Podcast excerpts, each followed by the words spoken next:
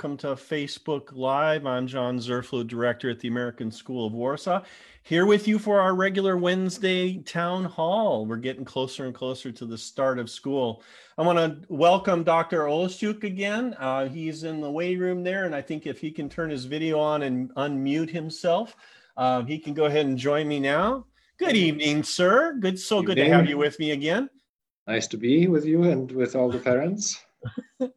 um, looks like we've got about 10 or 15 online. Actually, we're past 25 now already. Uh, just a note to parents I've set it up in the comment that if you want to join us in the Zoom meeting, you can pop over and uh, join us in the Zoom meeting. You just have to mute the Facebook feed because it'll be off by a few seconds. We don't want to get echo.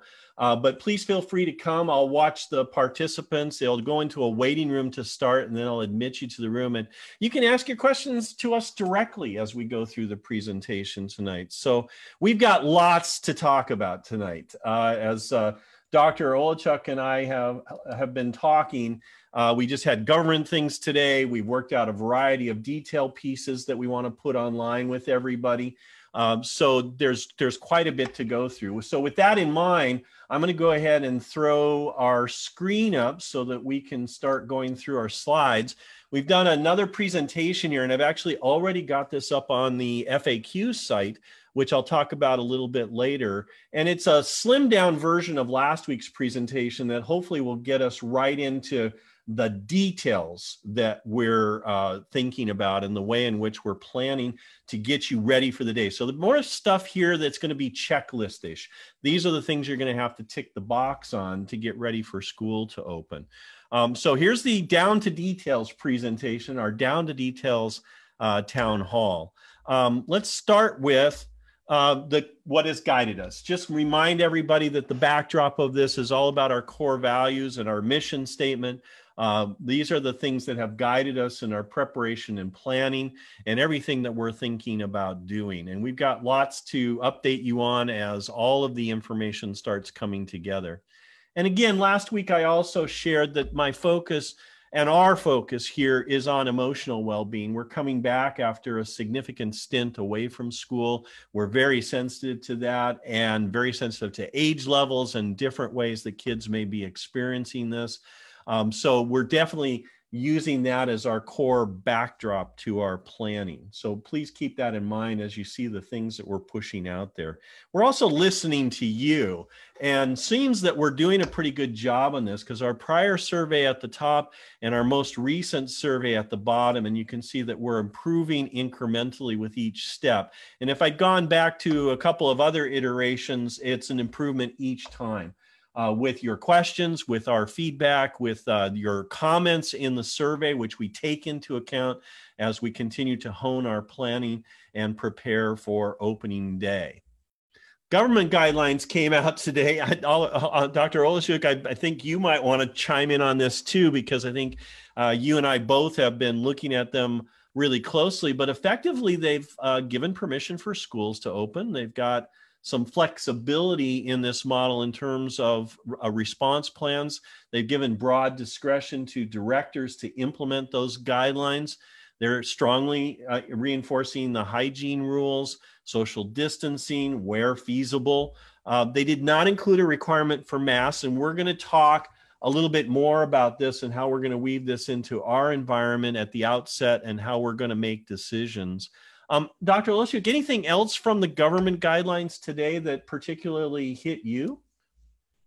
No, I think the you know the the, the discussion that uh, came after the guidelines were issued were about the last point that you have here, which is the discretion or the decision-making authority of the director principal to decide on the uh, educational model in case of an infection. So if there is infection detected in school, the director will have full authority to decide whether to continue the uh, traditional classroom learning or go into a hybrid model or completely shut down the school. So this is actually great news because uh, uh, we, uh, if this stays, then uh, John will have full authority. And I think with the plan that you are implementing, John, um, we should have uh, very limited uh, exposure to uh, this kind of a intervention, because again, you're the decision maker in the end. Yeah, and then that was the the takeaway here too. Is it seemed that everything that they were putting in the plan was very much lining up with what we've been putting in place. That's true. Everything that we've been describing, everything that we've been articulating, um, particularly with the flow and the protocols, seems to line up very nicely with what the government has put in our hands in terms of making decisions. It's so a relatively high level, high level guideline, but uh, but yeah. yes, I mean we are extreme. We are, you know, three levels more detailed in what we are putting uh, in place. Uh, but I think, as you said, overall the principles are exactly the same. Yeah. So opening August 18th. So here's your checklist for what you're going to need to do before your first day of attendance, everyone. First of all, you're going to be going into Power School, and that should be starting tomorrow. And part of Power School each year, particularly in the last couple of years, has been filling out a permission form. Essentially, we call it the waiver, the uh, health decision form. It confirms all of the details about healthcare uh, about permission for us to treat in the case of an emergency, and your personal information. The GDPR requirements are done in that form as well. We've added a question up front, and in this question, you're going to make your choice. Which we've been talking about for the last couple of meetings as to whether you're coming to attend school or whether you're going to join our hybrid program for the initial three weeks of school.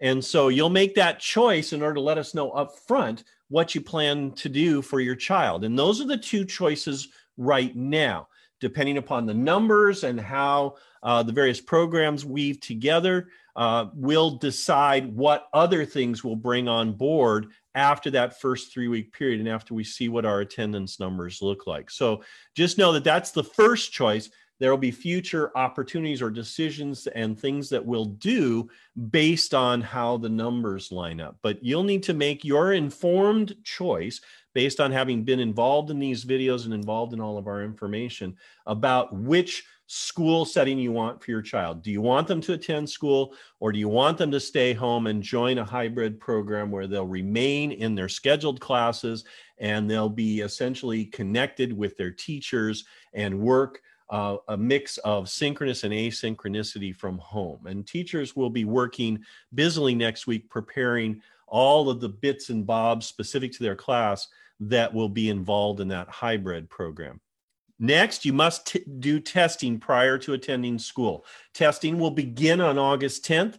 You're going to complete that. You must complete it at school. You it means you're going to need to come into school starting next week on the 10th, and we'll continue that kind of testing all the way to the 19th. Again, your appointment set up for that so that we can kind of keep from having long lines or crowds is going to be in Power School. It's going to work just like we did back in June when we were doing checkout appointments. You scheduled an appointment, you popped in, everybody was ready to meet and greet you and take care of of what needed to happen. And it'll be basically a drive through testing near our front entrance. So you'll be able to drive up as a family, you'll be able to pop out, the kids will get tested, logged into our system, and you'll be on your way. So we figure it'll take two or three minutes of time uh, when you're with us. And if we get a chance later, we've got a couple of videos we're hope to, hoping to share with you so we can show you what that process looks like if we have time. We're also going to RFID wristbands that kids will be wearing in order to get access uh, to each of their cohort entrances. That system may not be fully functional on the first day, so we'll be using different methodologies until we get that solidified. But we are looking at those RFID wristbands and we'll be looking to deploy those. Uh, before that first day of school. So you'll be able to pick those up and get things that you need. Um, also, and we're going to talk about this in depth here in a minute, is access and setup of the OK for School app. Dr. Oleszczuk is going to tell us a bit more about that in just a minute and how that works and what that will look like for you um, on a daily basis as well as before school begins. And then shortly, you'll get additional divisional directions about how the start of school will look. Given that parents are not going to be coming into the building, each division will have a plan for how to successfully get kids from the drop off areas uh, in front of the school into their classrooms where they'll be able to connect with kids and make sure that they're cared for. Uh, again, age dependent, so there'll be different plans for each age level um, that we'll be pushing out from divisional principals next week. Okay, so that's the pre, that's before opening. Um, let's talk about the OK for School app. Um, you're going to get an email with a link to install the app or directions on how to access the website. And you may use the app or you may log in via browser each day to complete your daily survey for each child and access the test results and reminders. So, this is what's coming in very short order, and we're going to be pushing that out in the coming days. Uh, but Dr. Oleszczuk, why don't you talk about the app? This is the app that EpicSpert is bringing to us. So why don't you take us through this and just tell me when I need to push forward on this? Yeah. So uh, the app has basically, uh, you know, four functionalities. So one is uh, the onboarding questionnaire. Okay. So when you register, you will be asked, you'll be prompted to first of all fill out your uh, your details, but then it will prompt you for an onboarding questionnaire. And I will share with you in a sec what the onboarding questionnaire is about. And then the daily questionnaire. So this is the daily risk assessment questionnaire. It's a seven uh, question uh, survey, and I will also show you what it is about. The second one is about prompts. So you will get prompts, and you see it on the kind of on the second screen from your left, uh, which tell you what is your status, and then it will prompt you what to do. Okay, so we'll have clear instructions. I will also go over these uh, momentarily. You have the option to manually add a test result. Okay, so for those of you who decide not to use the, facility, the school testing facilities, or for those of you who for example, want to do a PCR test somewhere else to confirm that you are healthy, or you have already a PCR test that you have done and you want to upload it, then you can manually add a test result and our quality control uh, lab technician will then approve the test result. Okay, so the test result can be either uh, you, you, can uh, take a photo of the test result or you can upload it uh, from a file. Uh, we have an, uh, there's also a user profile functionality where you can set your, you know, your units, your country, um, you can change your onboarding questionnaire in the future as well because there is some some information about your disease uh, history um, which may change for example. Uh, and you can also add a child. Normally what you will see when you log in for the first time as a parent it should be populated already okay? But in the future if you if you have another child who will come to school then you can manually add this, uh, you know, the, the, other child to the to the uh, to the app. Um, next slide. So be, before we go to the next slide, just to clarify, because of the information we've been sending out, is that at the while the testing on your own outside will be viable in the future. The initial testing, the initial testing is, has to be done at school. Has to be done at school, and we have to be using our protocols. And we're yep. really going to look at these options as being things we incrementally layer or add. Yes. And there was a question in the line, and you answered it right after the person asked it, which is this is really a parent-based app primarily. Yep. And yeah. so, parents, when you get your link and you go in, it'll automatically have your children linked, and you'll be able to quickly and easily switch between children. Yes, exactly. exactly. Okay, there's the next slide. Go ahead. Good. So uh, these are the statuses that the the app will give you based on the test results and the uh, daily survey or the onboarding survey. So the first one is green, and hopefully all of you, most of the time, all the time, will have green. The screen you have when your last screening test is negative and your screening test is still valid, so it has not expired because the validity is seven days, and you filled out no symptoms in your daily survey, and you have low risk factors in your daily surveys. And I will, again, you will see the daily survey in a second, you'll understand what that means. There's a yellow status with a test expired prompt, which basically means that uh, your screening test has expired. So you have done it more than seven days ago. There is a yellow survey missing status, which means you have not filled out your daily survey. Okay, so it will show, okay, you have not filled it out. Once, when you fill it out, uh, and you have low risk factors, it will turn to green automatically. Orange will mean that the screening test, your or your, your kids, was positive. So um, John will go through the testing protocol, but in the testing protocol, we have the first screening test and then a confirmatory test.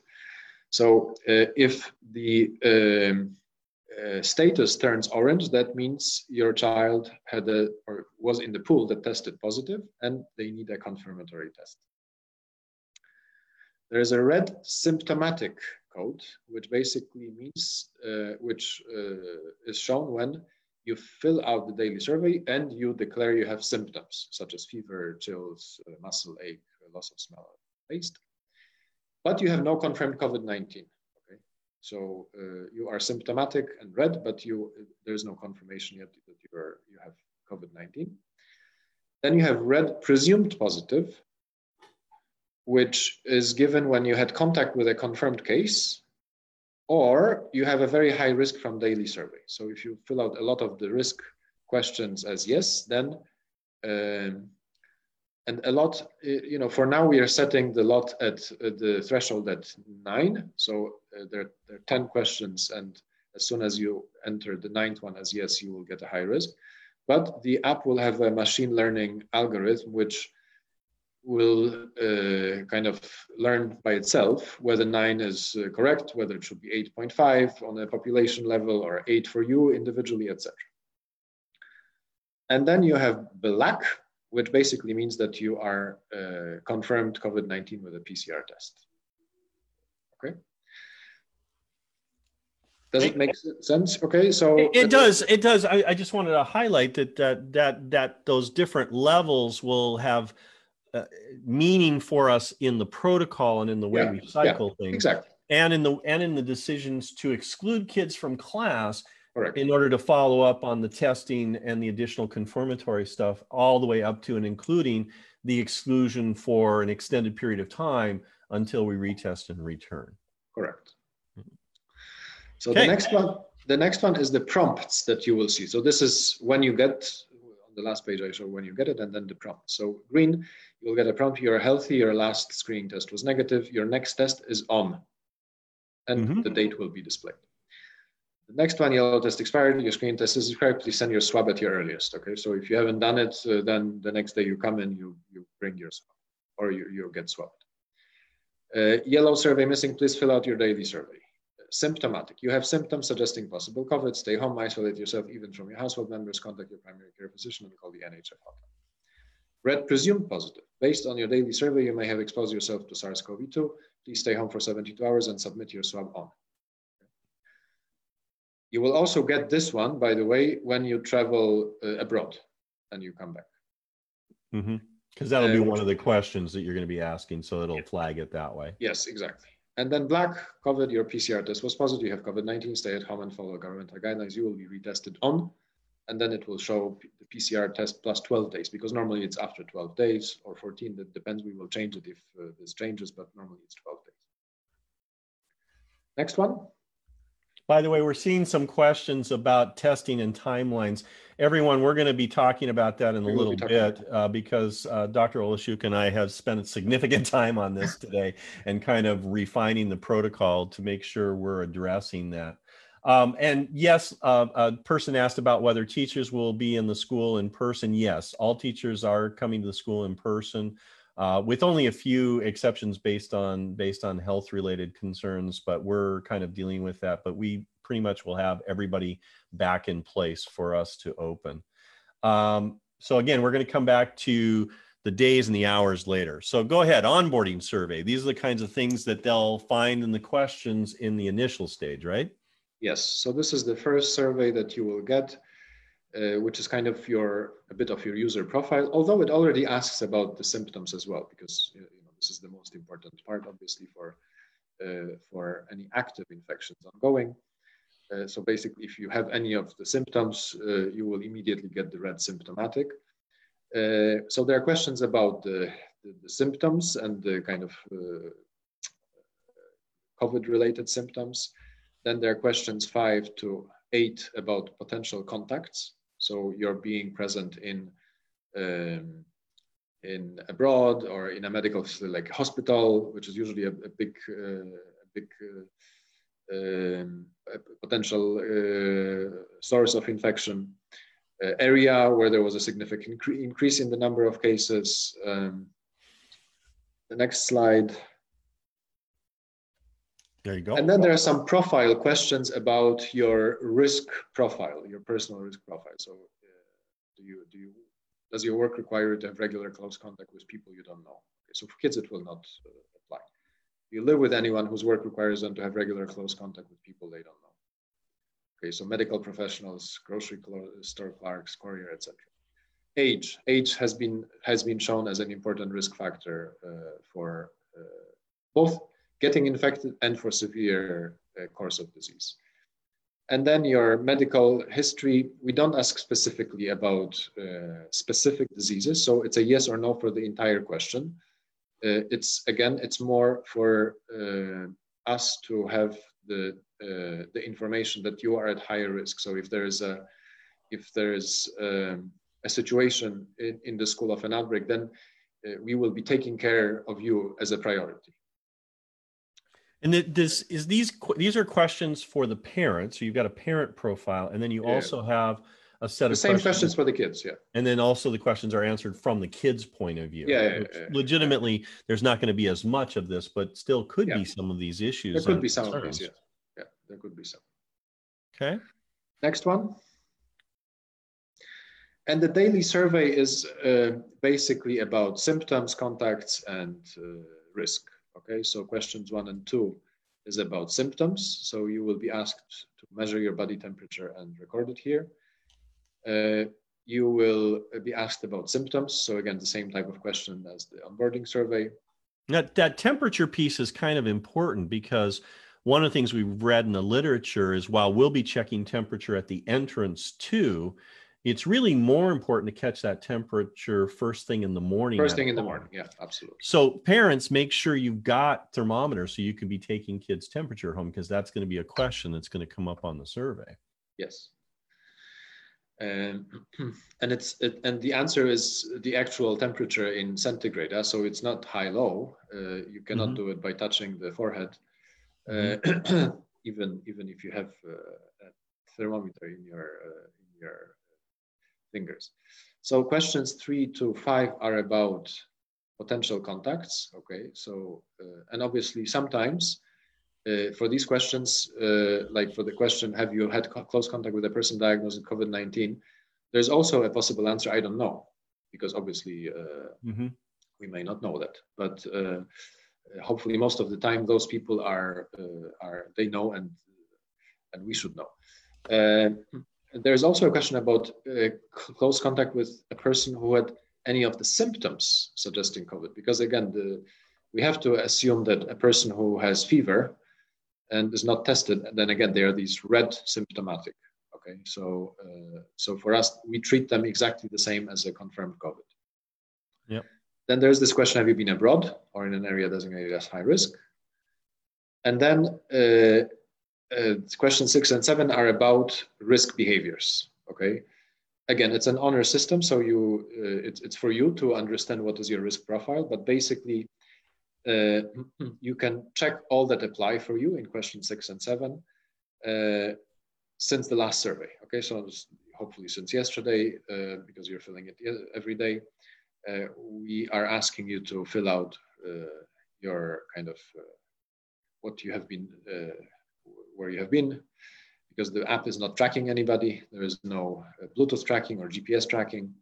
Uh, but these are the, for now, these are the areas and the kind of situations of the highest risk of contracting COVID. Yeah. Let me go back to a couple of questions that are showing up in the stream here. So Martin was asking about is the questionnaire an app for students only or families too? And we, as we just said, the parent's going to fill out a profile as well as filling the profile out for the individual yep. children. So yes, to a certain degree, although we expect that the risk factors for families are going to kind of overlap a little bit. Sure, exactly. Exactly. You're going to talk about the data and the sensitivity and all that yep. in just a yep. minute. I'm going to hold on that question. Uh, one of the questions was Will the school be verifying that the daily survey has been completed before allowing the school? as I understand it, it you're going to compile the data through your system, and all you're really going to be informing us is are they okay for school or not? And that will exactly. inform our systems as well as informing the person who's filling out the survey. Yeah. This child should or should not go to school. And yes, that exactly. will be what and it'll be it'll be sent to us and we'll know that so that if it for some reason you didn't read it right or there was a miscommunication, we'll be catching that child at the door and making sure that we get in touch with you and make a decision about how your child will return home. Correct. And then let's see the other one here. Um, the accuracy of the data. I mean, I, I guess what somebody's asking here is how do we verify self-reporting? Yeah. Dr. Oleszczuk, I think you talked a little bit about the research behind this and how there's a high degree of validity for this. But I understand and I need to report that there's no 100% in any of this. What has been your experience with the app in other settings where you've used it? And, and what, how would you respond to that question about ensuring accuracy? Well, I mean, the, uh, the questions are quite simple. Okay, so uh, uh, the, the, all it takes is a truthful answer. Okay, truthful obviously being the key word. Mm-hmm. Uh, because uh, you know, I mean, I, I quite well remember what I did yesterday. So if I uh, spent uh, an hour on the bus, then I remember this. That's why we're doing this daily survey and not a weekly survey because we don't remember what we have done a week ago, but we remember mm-hmm. quite well what happened yesterday. So that helps increase the validity. So it helps increase the validity. Yeah. And then I guess the other point that I'll make, and this is for me to parents, and I want to be very clear about this. In our core values, this idea of how we work together has a, a built in expectation that everybody will do their part to contribute to creating this safe environment. And this app is one way that we do that. Um, you know, the real power, we're going to talk about masks later, but the real power of masks is not about protecting yourself. It's really about protecting others, just in case you've been exposed to it. So you're not sharing it with others. And that's the kind of attitude we want to get around these practices is how we create this safe bubble together where we can interact and feel quite confident and safe in that interaction because we're doing these steps and we're attending to it and we're making sure um, that we're being honest and, uh, and upfront about these exposures and, uh, and assessing our own situation and then making sure that we're protecting the health and safety of others. So i really want to focus on that core value and answering that question and, and understanding this. Um, dr Oleszczuk that the, the non-english we said at the beginning the app is switchable between Polish, Polish and English right now. And do we have uh, thoughts on uh, when we might be able to add the other languages? I know we talked about that a, a bit. Yes, yes. I mean, if if needed, we can add them. Uh, we can do it probably, you know, kind of in the September timeframe. Uh, we assume that between Polish and English, most people should be fine, given uh, this is an American school. Uh, but mm-hmm. again, you know, if if there are any other languages, we're obviously thinking about we're adding quite soon Spanish because we're also uh, deploying the app in the US uh, in a few institutions. So uh, and in the US, Spanish is important. So Spanish will be there shortly. Mm-hmm. Um, again, if you guys need any other languages, just let me know and we will uh, we will prioritize. Yeah. Um, somebody's asked about specific times for the daily survey. I assumed, and maybe wrongfully so, that um, the survey just needs to be done and confirm your status in the survey before you send your child out the door. Is that exactly. kind of a correct assumption? Because then the systems are going to be linked in such a way that we'll know at the front door if there's a child that should not be admitted to school. Correct. Correct. Um, you want to talk about the data because that's the other questions here. Is people are concerned about data and the privacy, as everyone should be, sure. and that's one of the reasons we chose this system is that you have all of the necessary compliances here. Do you want to talk about where the data is stored and how this is is going yep. to work?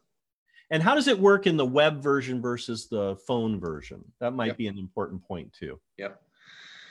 So uh, again, we have, uh, you know, we, we made a lot of effort to make sure that, uh, that the data is, uh, safe and is as private as, uh, as can be. Uh, the, the, data is encrypted, first of all. It is stored on cloud servers of Microsoft Azure. We are also adding AWS as well very shortly. this data is stored, so all your daily survey data is stored in the phone only, okay, and will be deleted after 30 days, okay? So we are not, even as EPI expert, as uh, the person who is processing or as the entity who is processing your data, we actually don't see the answers to your surveys. We only get the code at the end, okay? Uh, the test results, on the other hand, they are stored by us for 20 years. This is a requirement, a legal requirement we have as a registered medical provider in Poland uh, to store uh, health data for 20 years. The passwords are protected, obviously. Uh, you have control over your data. Uh, we are not using the data for anything. Uh, and again, it's a no tracking uh, app, so we are not tracking anything. There's and it's, it's, it's John that saying. speaks to the like the we've all been reading the news stories about the contact tracing apps, right? That are using. This is not a contact tracing app. We, We're not doing any of that in our contact in, tracing is a reactive app. It's when infection happens. This is a preventative app, so we don't have to do this. Got it. We are compliant with GDPR in the EU. We are also compliant with HIPAA, FERPA, and CCPA in the US uh, because again we are deploying the app in the US as well. Okay, so I think hopefully that answers some of the data and privacy questions and how this is all covered. This is why we're contracting with you and with your app because it's a proven, known, used entity out there and has, as you've stated, all the compliances. So that that works out, I think, really well for us. Mm-hmm. All right. So the daily checklist, and this comes back to the questions of what do you do each day? So each day you're going to wake up and make part of your regular routine to fill out that daily survey in the OK for School app. That's every morning. Uh, make sure then the things are more about structurally getting to school. You're going to make sure you either have a water bottle at school or it's in your possession. Because remember, we've switched from water fountains to entirely bottle fillers throughout the building. So please make sure you're ready for that. You're going to pack a lunch or confirm that you've ordered your lunch online from the cafeteria. We're sending cafeteria information tomorrow. And, and so we're really wanting to make sure you're ready for that in order to uh, be prepared. And we're going to see lots of brown bagging and and and bringing lunches i think in the early stages until you get things up and running. And cafeteria will be more limited choices. Elementary as we've talked about will be served in the classroom. Upper school will be able to collect their lunches at the cafeteria but there won't be a la carte salad bars, all the things that we remember from before COVID, that's going to be on hold for the time being. And all of this will be explained to you through the cafeteria communication and their online ordering system. One that we didn't mention last week, that again was part of the audit recommendations, is we won't have access to microwaves. And so please don't uh, consider that microwaves or heating uh, will be possible at school. So you're looking at cold lunches. If you're bringing lunch, uh, it'll be a hot or warm lunch from the cafeteria that's delivered uh, in special containers that we're going to be using. I wanted to get a picture of those tonight, but I, I failed to get a, a, visual image. We'll send that out in the next day or so. Uh, we're going to talk about masks in more detail later, but put on your mask, pack an extra. At the very minimum, masks are definitely being worn on transportation uh, bus transportation in particular. And we're suggesting pack an extra in case you need an extra during the day. Again, we're going to talk about that and we're going to try to alleviate some fears uh, relative uh, to uh, the mask wearing. Um, and then enter the school when you get to school at your cohort entrance. Uh, whether you're dropped off or buses, you'll be entering your cohort entrance and you'll have a cool wristband that you'll be wearing that you'll be swiping at the entrance. And that'll validate and confirm that you're clear to enter school based on having completed the activities and not uh, pushing past the threshold that the OK for School app has set. Um, and if you do then we'll have people there to meet you and interact with you and contact home to determine what our next steps will be. I'm going to go back to our original model and just really confirm all of this in terms of how it's tied into our core values, our three levels stop, protect, react, and how we're going to manage our environment. We're not going to go into depth, but again, that one to the right, that work together is the really critical one. We are creating and trying to establish this safety bubble.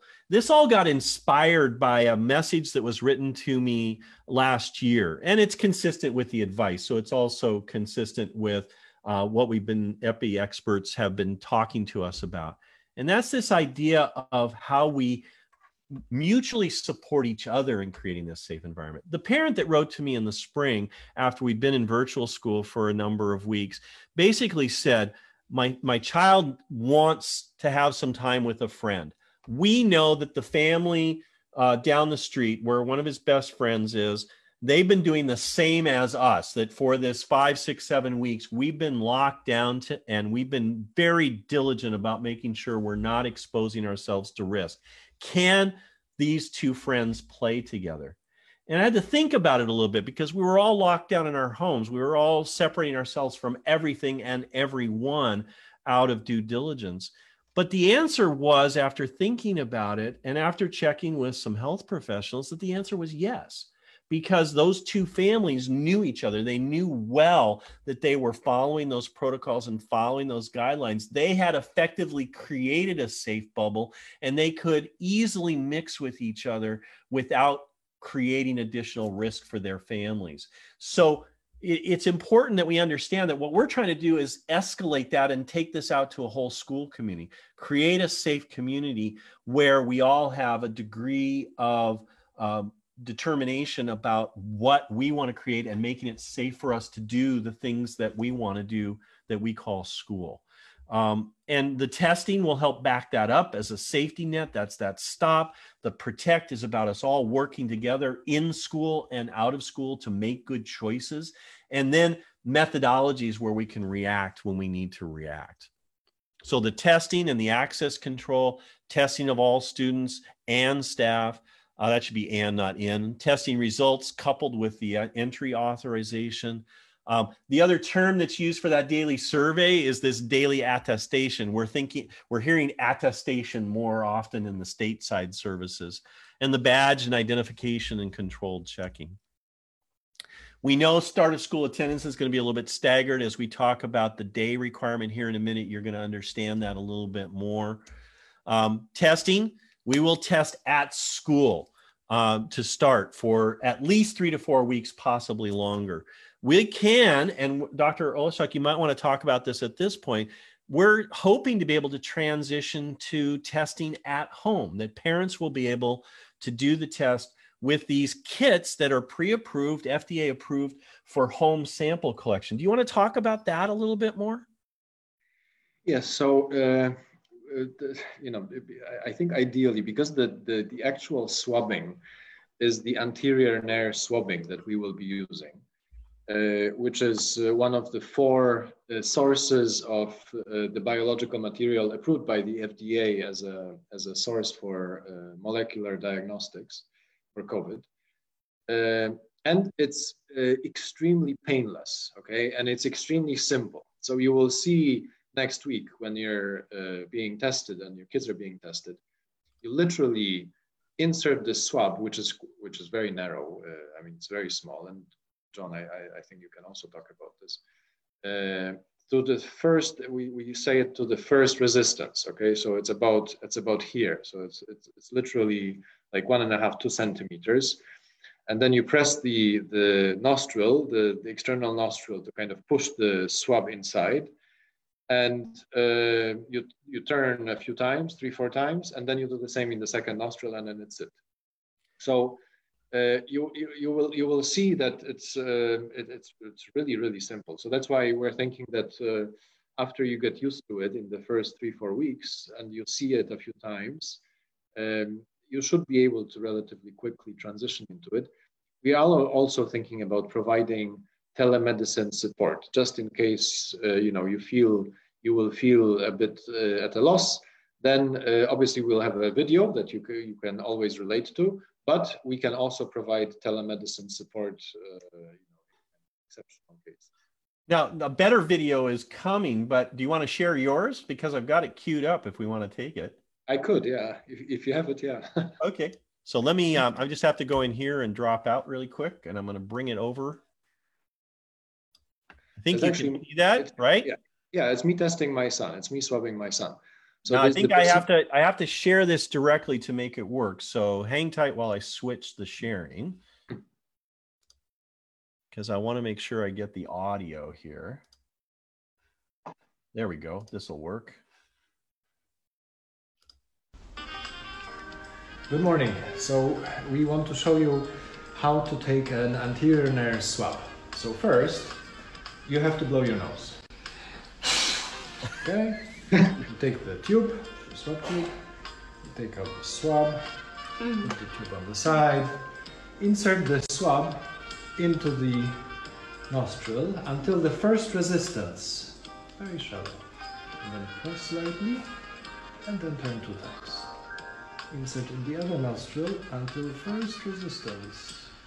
Press, turn two times. Okay, put back the swab into the tube without touching anything. Lock, put in the plastic bag, seal, all done, ready to go to school. So that that's what we're talking about, right? Quick and simple, and exactly. So and it's painless. I didn't I, didn't ask my son how he felt, but he said it tickles. Okay, so it's. Uh, uh, but so you see, it's I mean it's relatively simple and uh, and and painless, and obviously you do it in the morning. Huh? So it's it's best to do it in the morning. And that's kind of the reason for going to to a home version is to take advantage of that, right? Yeah, yeah, yeah, exactly, exactly.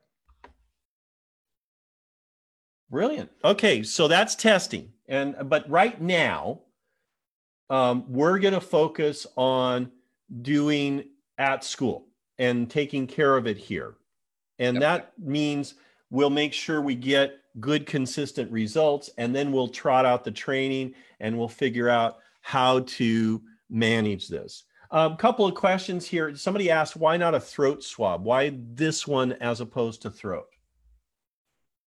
well, you can use again. There, there are four uh, approved by the FDA uh, sources of uh, material. So the nasopharyngeal, which is the brain picking, uh, mm-hmm. then the throat swab, then the um, uh, oropharyngeal swab, so kind of uh, even even deeper than the throat, and then the oh sorry the mid turbinate, so the deep nasal, and then the anterior nares.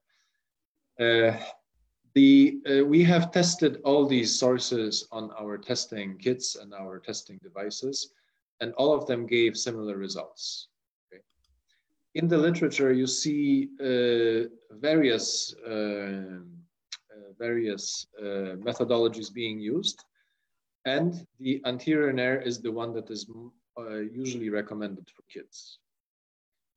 Mm-hmm. Uh, the uh, sensitivity of the test is uh, almost exactly the same, if not the same, as the oropharyngeal. Again, there's not enough data because nobody has done kind of a big meta-analysis yet. But the the uh, the literature that is there points to uh, all these four places being kind of equivalent. Mm-hmm. And uh, we are also, by the way, but it's, a, it's, it's, probably a long shot for now, but we are, we are looking at other sources as well. Uh, so, and I will keep you guys posted in the future, but we may have even a simpler uh, approach in the future. But for now, the anterior nair again is uh, is uh, is giving us the confidence uh, that uh, we are doing uh, we're catching everybody who is ill and it it's giving us the confidence that it's not painful for the kids. And that's been our, our, guiding factor from the beginning. And we all saw that there was uh, new information coming out about new tests that are coming down the line but until we validate those until we prove those you know we've got to we've got to keep working with this and and yes. you've validated this so that's why yes. this is our first step. Uh, somebody asked in the comment stream about false positives um, and that PCR tests are not accurate in all cases. Um, and I don't know what a gold standard in terms of COVID testing as as with other tests. Do you want to just kind of generally talk about that and why we've chosen this and why we think this is going to give us our best results? And again, we know that there's no 100% in this. What we're trying to do is incrementally reduce risk, but there's never going to be a zero risk.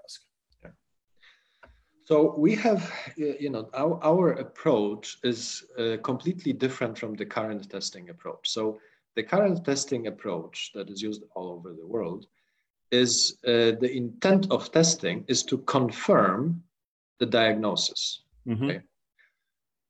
Our testing approach is about screening asymptomatic population. Okay, so we are screening. So our null hypothesis, if you will, if you're a scientist, you know what the null hypothesis. Is. Our kind of assumption, basic assumption, is that everybody's healthy. Okay? Right. So, and we want to catch the the the the, the guys, but our the null hypothesis is uh, is we are healthy. Now the uh, the story with PCR is uh, that PCR is very accurate uh, and it may be even uh, too accurate because PCR will be detecting a lot of people who are no longer infectious, so who had an infection and have this uh, still some remnant virus in their in their mucosa. and very often PCR will be positive like you know 45 days after resolution of symptoms. So these would be our false positives. And we will, uh, we will uh, likely not be detecting those because in the sample pooling protocol, the uh, test we're using is slightly different. It's not a PR test, it's a LAMP test. It's, uh, it's, also a, it's also a PCR test, it's just done differently. It's a different methodology. It's an uh, isothermal amplification, so you, temperature is stable and you create those little loops out of the genetic material of the virus. So instead of amplifying the whole genome of the virus, which is what PCR is basically doing a little bit, here you're amplifying the loops. so it's much quicker. And this is exactly the standard that is being used now in uh, schools and universities worldwide. And for example, the UK has uh, just announced, uh, actually two days ago, two days ago, that they are entering into a partnership with this UK uh, company called Oxford Nanopore. You can look them up, which have uh, this LAMP test as well, this quick molecular test for screening populations. Okay, so mm-hmm.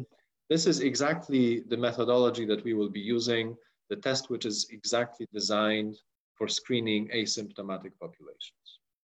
And this is part of the reason that we like our partnership because we've committed to updating or changing what we do and what we use yeah. as we learn more and as the science sure. directs us absolutely. And science is one thing and then also common practice you know because again and uh, and we are very proud that uh, you know uh, us implementing the lamp testing approach in asw you know we were probably one of the first school you guys are probably one of the first schools in the world that is doing this and now we are seeing more and more coming, huh, John? And uh, yeah, sure I think it's the I think it's the next slide here. Um, yeah, there's PLU, my alma mater. I decided to go ahead and throw it on a slide here.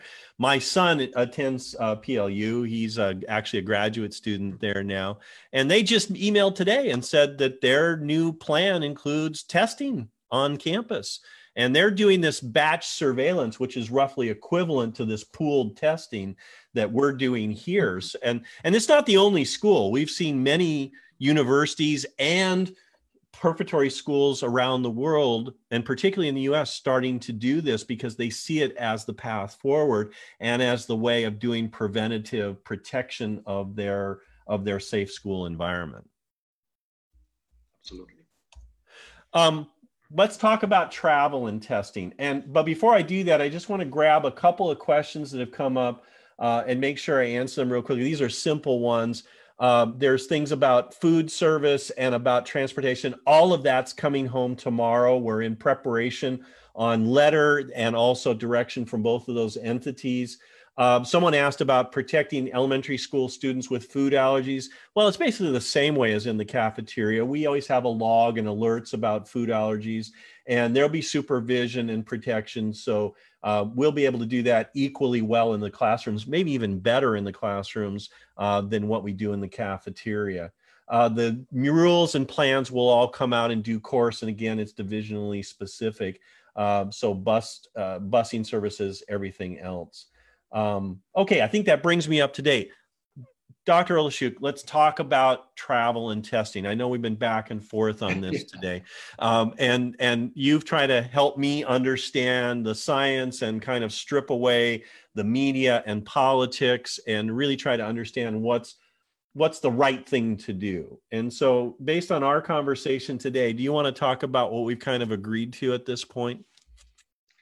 Yes, so there is, uh, and it's it's not an it's not an easy to- topic. I mean, it's uh, it's obviously one that is uh, that is uh, it's it's more a political topic than a scientific topic. But we approached it from a scientific and medical standpoint. So the current recommendation is that uh, for those of you guys who travel abroad and return to Warsaw, we would ask you to uh, stay isolated so not come to school, for 72 hours, okay, and then get tested at school.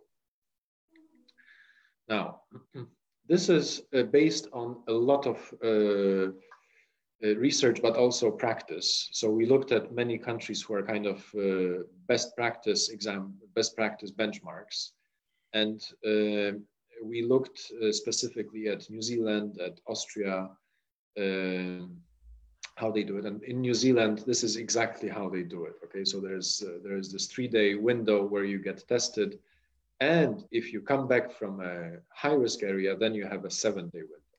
Okay, so this is exactly what we're proposing here as well, that for the areas uh, where uh, which are considered high risk in terms of uh, uh, being high community spread countries, uh, and we will be providing this list uh, to the school on a regular basis. It's based on ECDC basically uh, kind of you know reports and also CDC a little bit, although I trust more CDC reports to be honest.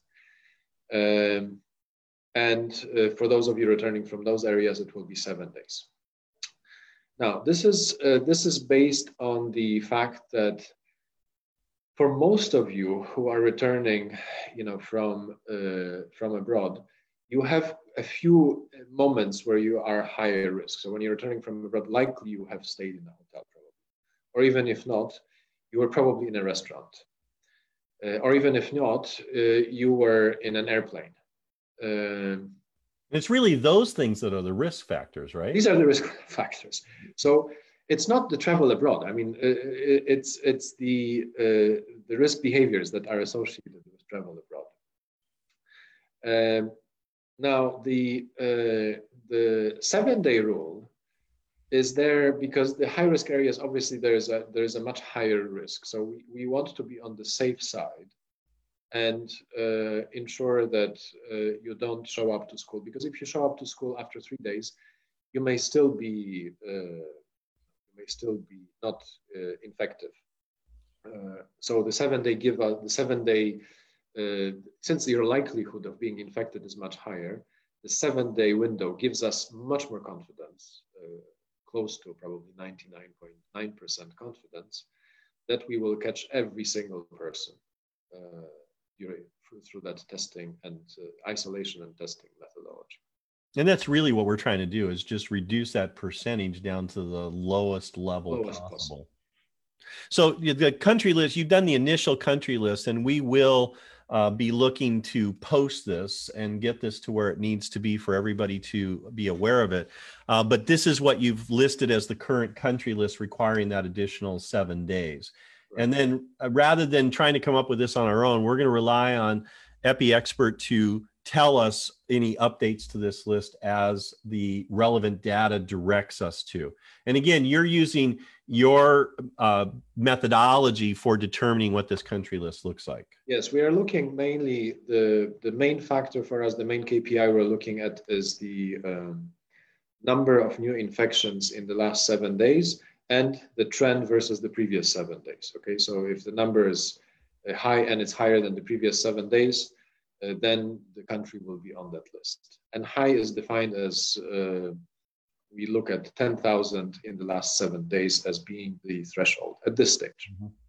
And also at this stage, we're going to take the whole country and we're not really going to try to break this down by no. region no. because you're still traveling in and amongst the community members through various channels. So it still increases the risk, right? Correct.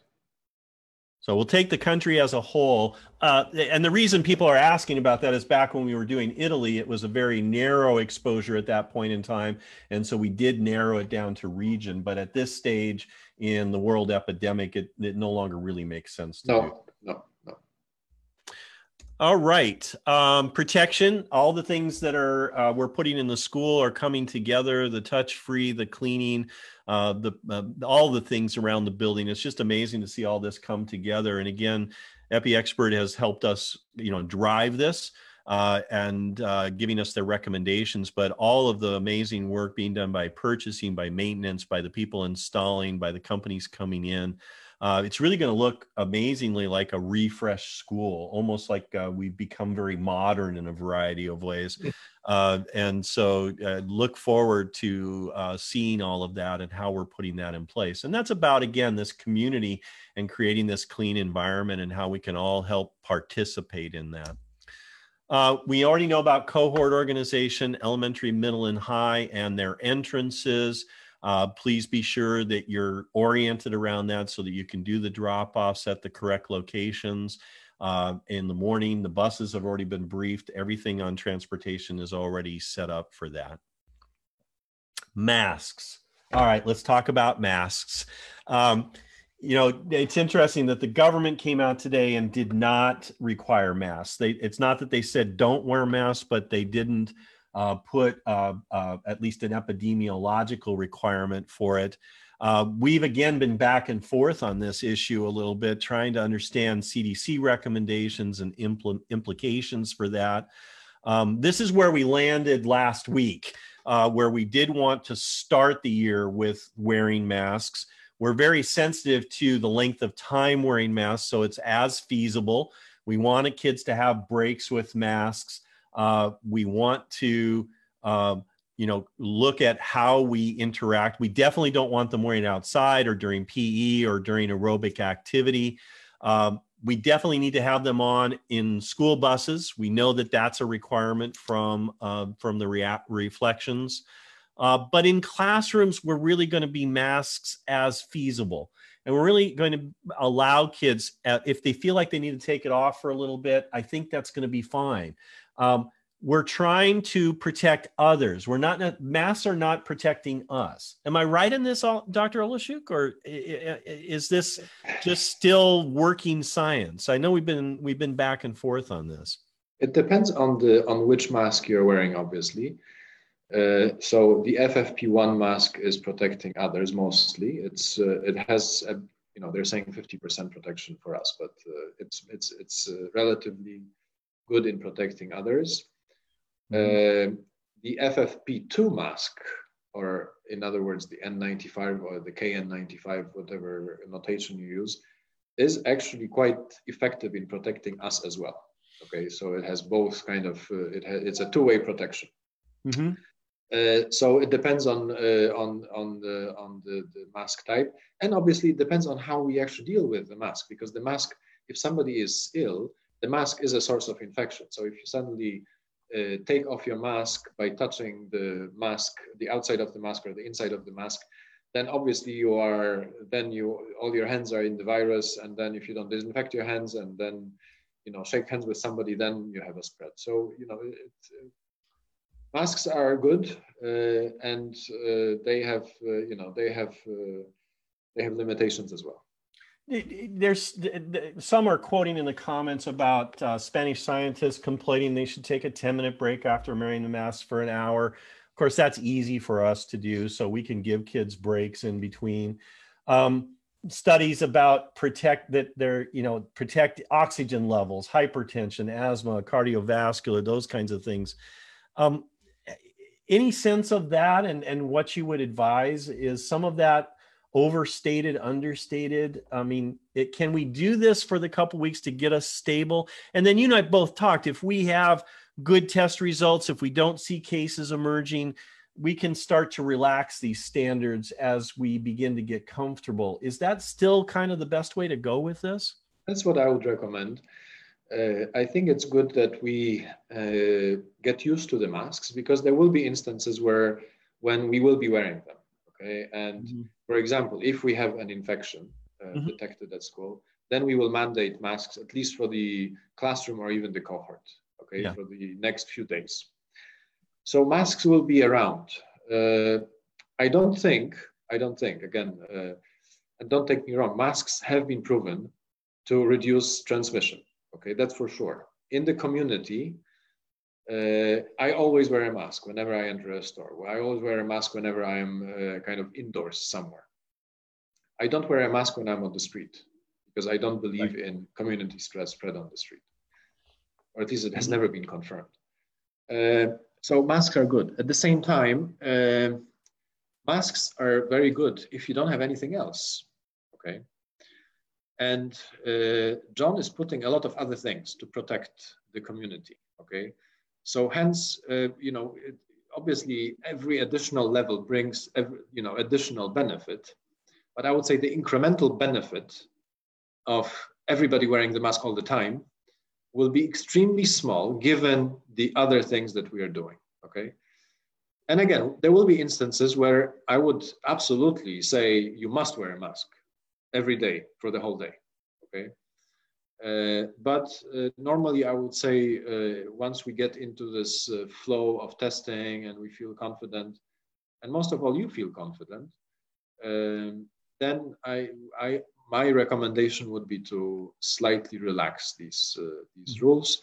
Uh, maybe differentiate between high school and elementary. I don't know, but we will be thinking about this shortly. Obviously. But part of it too is about getting kids used to this idea yeah. because yeah. The long term nature of masks, not necessarily in school, but out in the real world, out in malls, out in places that you may choose to go to, that's going to be with us for a long time. Absolutely. And that that protective factor of making it fun, making it work for kids, we're going to watch and listen to the kids. We're not going to be uh, rigorous about a kid who's truly uncomfortable or who needs to take a break from a mask. That's where the as feasible comes in in the CDC recommendations. It's not saying 24 7 somehow tie it on tightly so the child can't take it off. That's not what we're talking about. But we are talking about wearing it as much as we can and recognizing that wearing the mask is more about protecting another person as much as it is about protecting ourselves and getting used to this as a trial and the questions that are coming up about mass you know we are very sensitive to that. And again the science is supporting this but it's not about rigor and it's not about those kinds of things. And by the way yes i have worn a mask. I did it to myself. I made sure i was wearing masks around the office various types and styles. I've been experimenting all summer. So for those that are asking those questions yes we are doing that. And we're making sure that we're trying to understand what the implications of it are and do the right thing.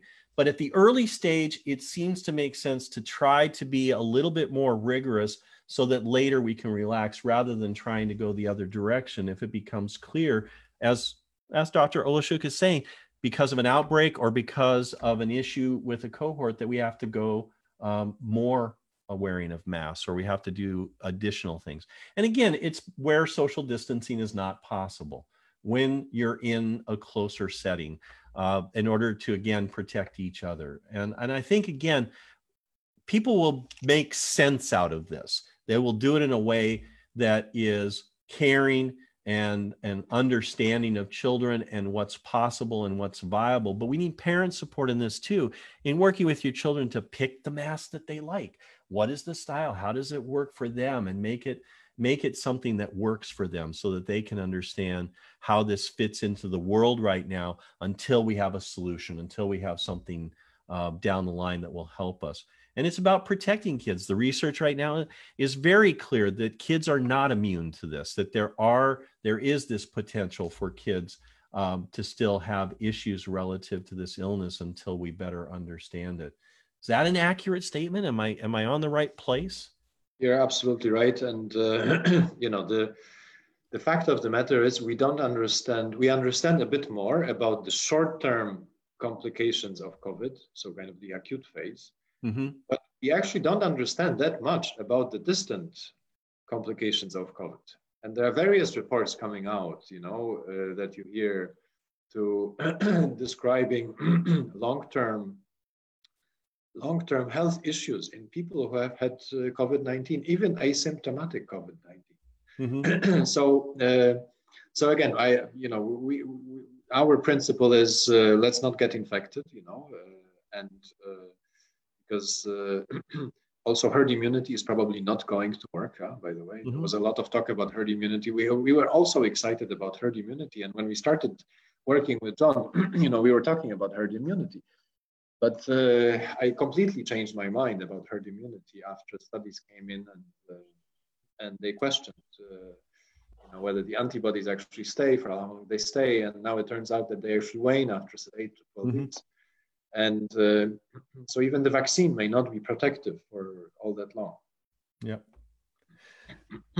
Again, I want to go back to Sita's question. We are not talking about kids wearing a mask for six straight hours. It, we are talking about breaks. We're talking about times when they'll take the mask off.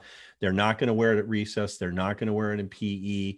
Uh, it's going to be transit. It's going to be as feasible in classrooms, but with an allowance to be able to take it off for a period of time while they're working. They're not going to wear it obviously while they're eating lunch.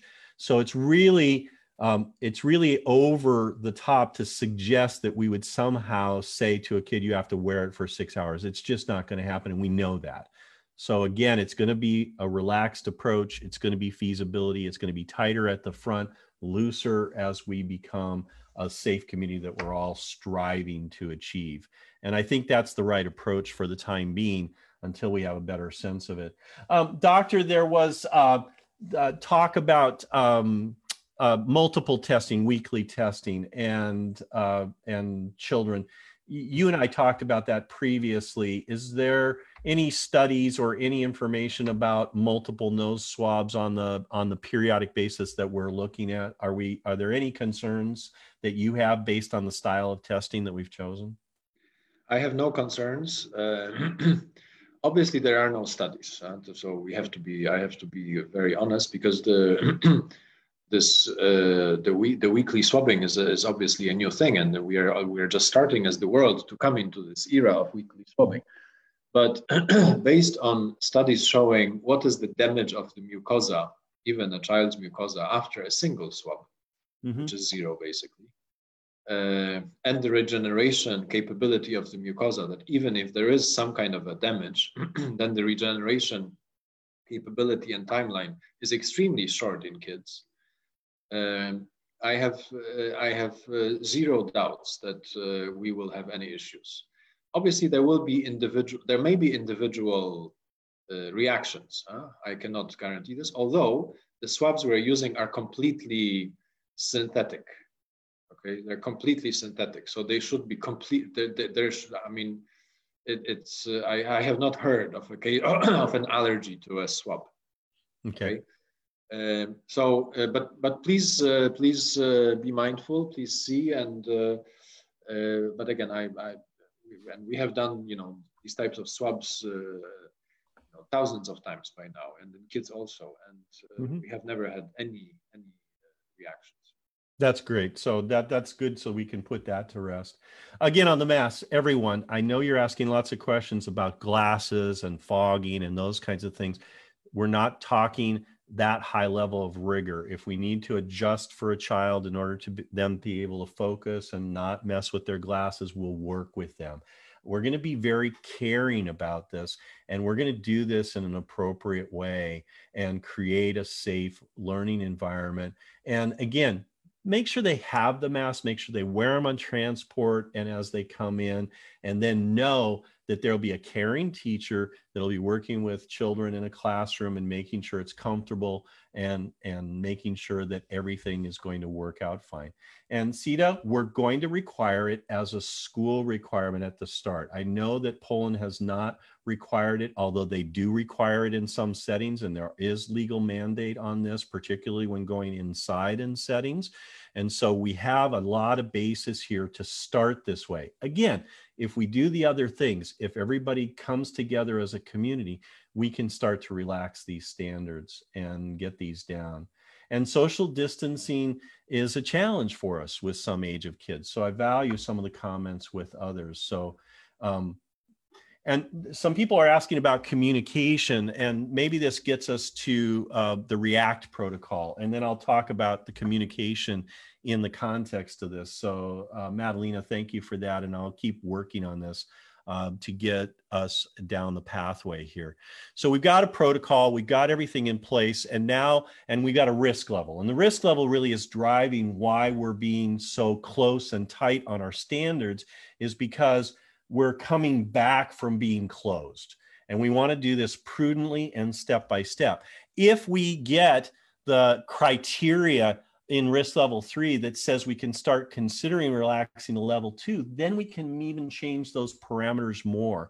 And certainly we'll be looking to EpiExpert and Dr. Oleszczuk and all of his team to guide us in that and help inform us of those decisions we talked about this testing protocol last time together and we identified you know these yellow areas which are areas where when we see results come back that are positive how we will react and how we will make sure that we're being due diligent. What i can add to this is that at those stages and consistent with the communication i've done in pro- in the past we'll be communicating this out to the community of course, we'll be protecting privacy and all the things that we need to do. So it's not going to be like naming or, or quantifying or, or overly directing, but we will be keeping everyone informed as results from these strategies have an effect and we get information and data back. And particularly when we get down to the lower section where expert and us are going to be meeting together as a crisis team to determine okay we've got a positive case now what's the reaction? What's the level of reaction? And dr Oleszczuk, this is where we talked about you know the degree of exposure and how that will guide our actions and and how it will help us to determine whether it's a group or a contact trace group or a cohort or the whole school that we react to and then how we come back together in quick order yes and so uh, we uh, are uh, looking at this uh, you know in a pragmatic way so if we identify one case then uh, you know obviously the level of risk is much lower so if there's only and we are since we are testing one fifth of the school population on a daily basis so if on a, on a day we find a positive pool and out of the positive pool we get a positive uh, person, and there's only mm-hmm. one, we and the other, you know, whatever, 300 people on the day are negative, uh, then it is very likely that this this uh, the, the case, this case, this positive case has been relatively uh, limited, or the spread has been limited. But we would still be probably isolating uh, the, the, the, kids that are uh, kind of in that classroom uh, or mandating them mandating them then to wear the masks okay for the next days we would be doing an off-cycle test after three days okay, mm-hmm. for those uh, close contact groups we, and we probably define them as the as the classes mm-hmm. uh, and then we come back to normal in the meantime remember in those 72 hours, we would be testing other cohorts because then on day two would be testing other 300 people, on day three would be testing other 300 people, and we would be seeing whether there was any spread to other cohorts in that respect. Mm-hmm. Um, so we will have, again, within 72 hours, we will have the full, basically, uh, understanding of the magnitude. And uh, very likely, uh, we come back to normal after these 72 hours. Then if we see, uh, you know, more groups, uh, so two to three or four uh, then we will put different levels of isolation uh, slash measures slash testing requirement to ensure that again we limit the spread. I assume that if we have four cases in four different pools, then we go into full-blown crisis mode. Right. And that's where we look at we go out of school, we take a few days, we figure out what our next steps are, we retest, and then we come yes. back in a kind of segmented fashion. Yes, exactly. Um, there's some other questions here about social distancing. We're going to implement the social distancing again, like masks, where feasible and, and how feasible. Uh, we are the government has not recommended group size uh, delineation or anything else, so we're not planning on that. Again, because we have the additional things in place. We have the testing, and we have the protocols, and we have a nice backdrop here that allows us to social distance where we can and and not necessarily look at how we have to have uh, a high level of rigor there. And we can allow teachers to creatively figure out how they create distancing within their classrooms. We don't have high classrooms to begin with. So it feels like we can do that within the context of our school. And again with the safety of the attestation and the testing as a backdrop to that. Um, let's see Um, the additional areas, um, everybody's been asking about uh, more details about transportation cafeteria, and that's all coming tomorrow, along with a letter to you and directions on getting to PowerSchool and getting to all the things that we need to deal with as we're getting ready for school. Uh, last time I also mentioned the health checks. Uh, you can safely know that there's going to be an extended uh, uh, kind of uh, space and time for you to determine how we can deal with that. We know that there are uh, limits on what we can expect of you because there's really not an easy way to get into clinics and to doctors right now uh, to fulfill that. So we'll give a, a much extended grace period on that uh, for the start of this year. Um, other questions? I'm going to keep going back here and kind of checking on things. I know we've got a couple people um, in the room with us. I don't know if uh, Libby or Jan, if you have a question, um, you'd have to unmute yourself or you'd have to raise your hand or something if you want to ping me and let me know if you had a question. Um, I don't know. Uh, Libby, I, I, did you have a question there or did you just want to listen in on the Zoom call?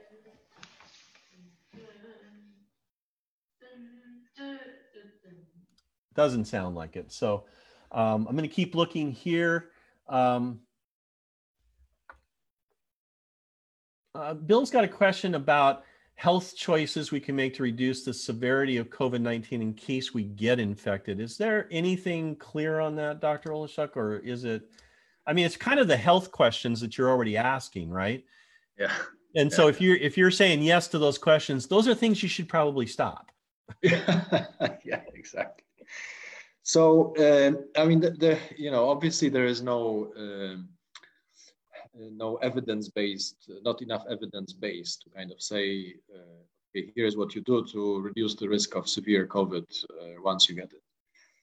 Uh, but I would assume that, that the, the, you know COVID works like any other uh, microorganism infecting uh, our bodies, which is they trigger the immune response. So here, obviously, the, there is a bit of a a bit of a, a, more challenging situation because the severe COVID is actually caused not by the virus, but by the response of the immune system, by, but by the uh, overreaction of the immune system. I think that's something people confuse quite a bit, right? Yeah, is, yeah.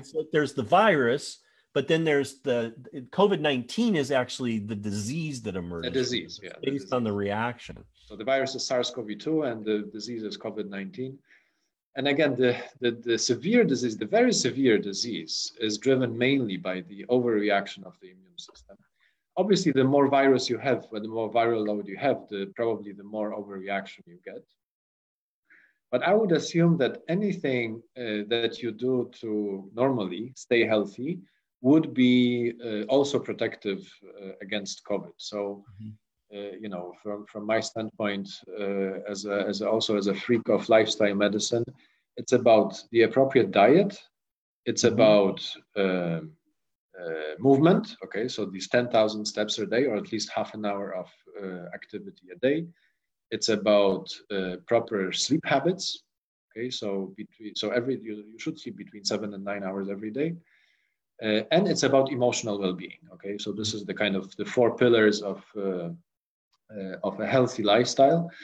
Um, and uh, I could go on forever about diet uh, and about uh, and about sleep, uh, but uh, there is a lot of evidence now that uh, the whole food plant-based diet is the absolute is an absolutely the best diet for our species. Okay, so this is even you know, they call it the paleo diet, but the paleo diet is quite recent. The, the, the paleo uh, humanoid is a, is a, recent being versus the, you know, the older uh, human beings uh, or our ancestors, and they are mainly on whole food plant-based diets. Okay, so gorillas and orang orangutans, uh, they are all on whole food plant-based diets.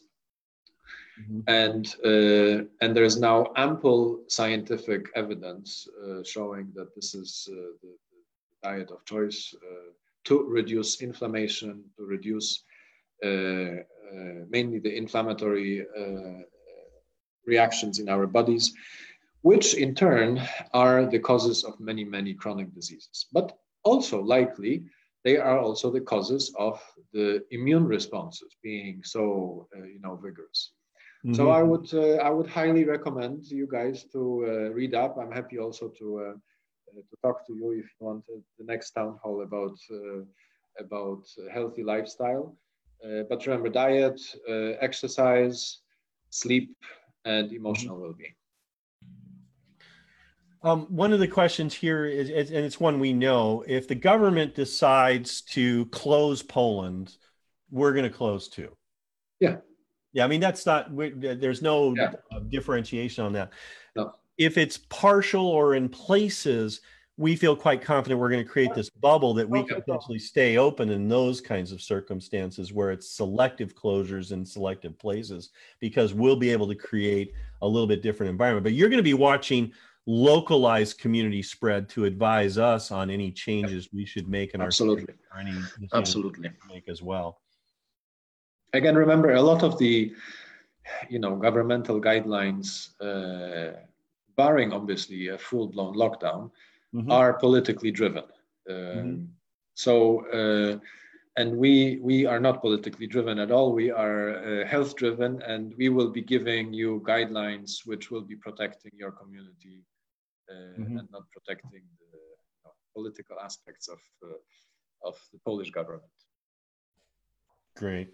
Um, uh, some other questions that are more nuts and bolts here at school. Um, orientation for new students will be coming out uh, tomorrow as well. Uh, we are still going to have an orientation. Uh, it'll be a little bit different and more limited in exposure and limited in numbers. So there will be some scheduled times on Monday, the 17th. There won't be an open house as we've had in some cases in the past for returning students. So uh, we really are only going to be focused on new family uh, orientation on Monday the 17th, and we will have schedule and details out to new families in very short order, uh, you know, describing that and helping that. Um, Emily asked a question about if there's a positive COVID results. Um, and, you know, this is where, yes, there will be communication. It'll be generalized communication, what our response is depends upon the number of cases and what decisions, if any, the crisis team has made in response to those cases. And again, we're going to get very quick feedback from EpiExpert. They're going to be involved in helping us make those decisions and helping us uh, in communicating that quickly and effectively, because that is one of the things that we're doing. Um, I'm going to say that I'm not going to get into much more of the questions on some conspiracy theory related stuff. Dr. Oleszczuk, you'll giggle, but we're seeing Wi-Fi and 5G in the comments now. Oh, really? um, and and really, between you and I, we've talked about this. There's pretty clear science in this regard, um, and so I'm I'm really not going to try to get into those kinds of questions. Um, really appreciate everybody's time tonight. Let me talk about where we're going from here. Uh, we've got August 12th. Uh, again, one more session of details and questions before that first day of school. Uh, I'll have Carol here, uh, Associate Director of Teaching and Learning, and administrators will be online with me as well, talking about the first week. Uh, we may have Dr. Oleszczuk come back and join us again uh, for any follow up questions that people may have. Please reach out to me if you see a need for that. Um, we'll have another session on August 19th, kind of first day's reflection, new families. I'd love to have the PTO officers join me online so that we can talk about uh, PTO and activities that we're thinking about uh, in the first part of the year. And then August 26th, status update, parent questions. And we'll just continue the Wednesday habit for the time being to keep uh, looking um, at the questions. Uh, we do, we will continue to talk about masks and I will continue to accept information, but I want to be clear that it's an informed decision that this is the way we want to start and that we'll be very sensitive to kids. And I think you're going to need to trust us on that so that we can make sure we're doing the right thing for the whole population. I need to inform you, everyone out there, that this is a very divisive issue. There's a split across the board. There's a quite a cadre of parents who very much want masks to be part of our environment, at least at the outset. And they're very strongly in favor of that. I know that there are some that are suggesting objection to this. We're trying to find the compromise here and find the place where everybody feels that they can live and be safe and be in school and help us with our startup in a very positive way. And the kids and, and the couple of families that I've encountered in my walks around the area are actually excited about choosing their mask and deciding what they want to wear and and and and what it's what they want it to look like. They've been out picking or they've been online picking and choosing.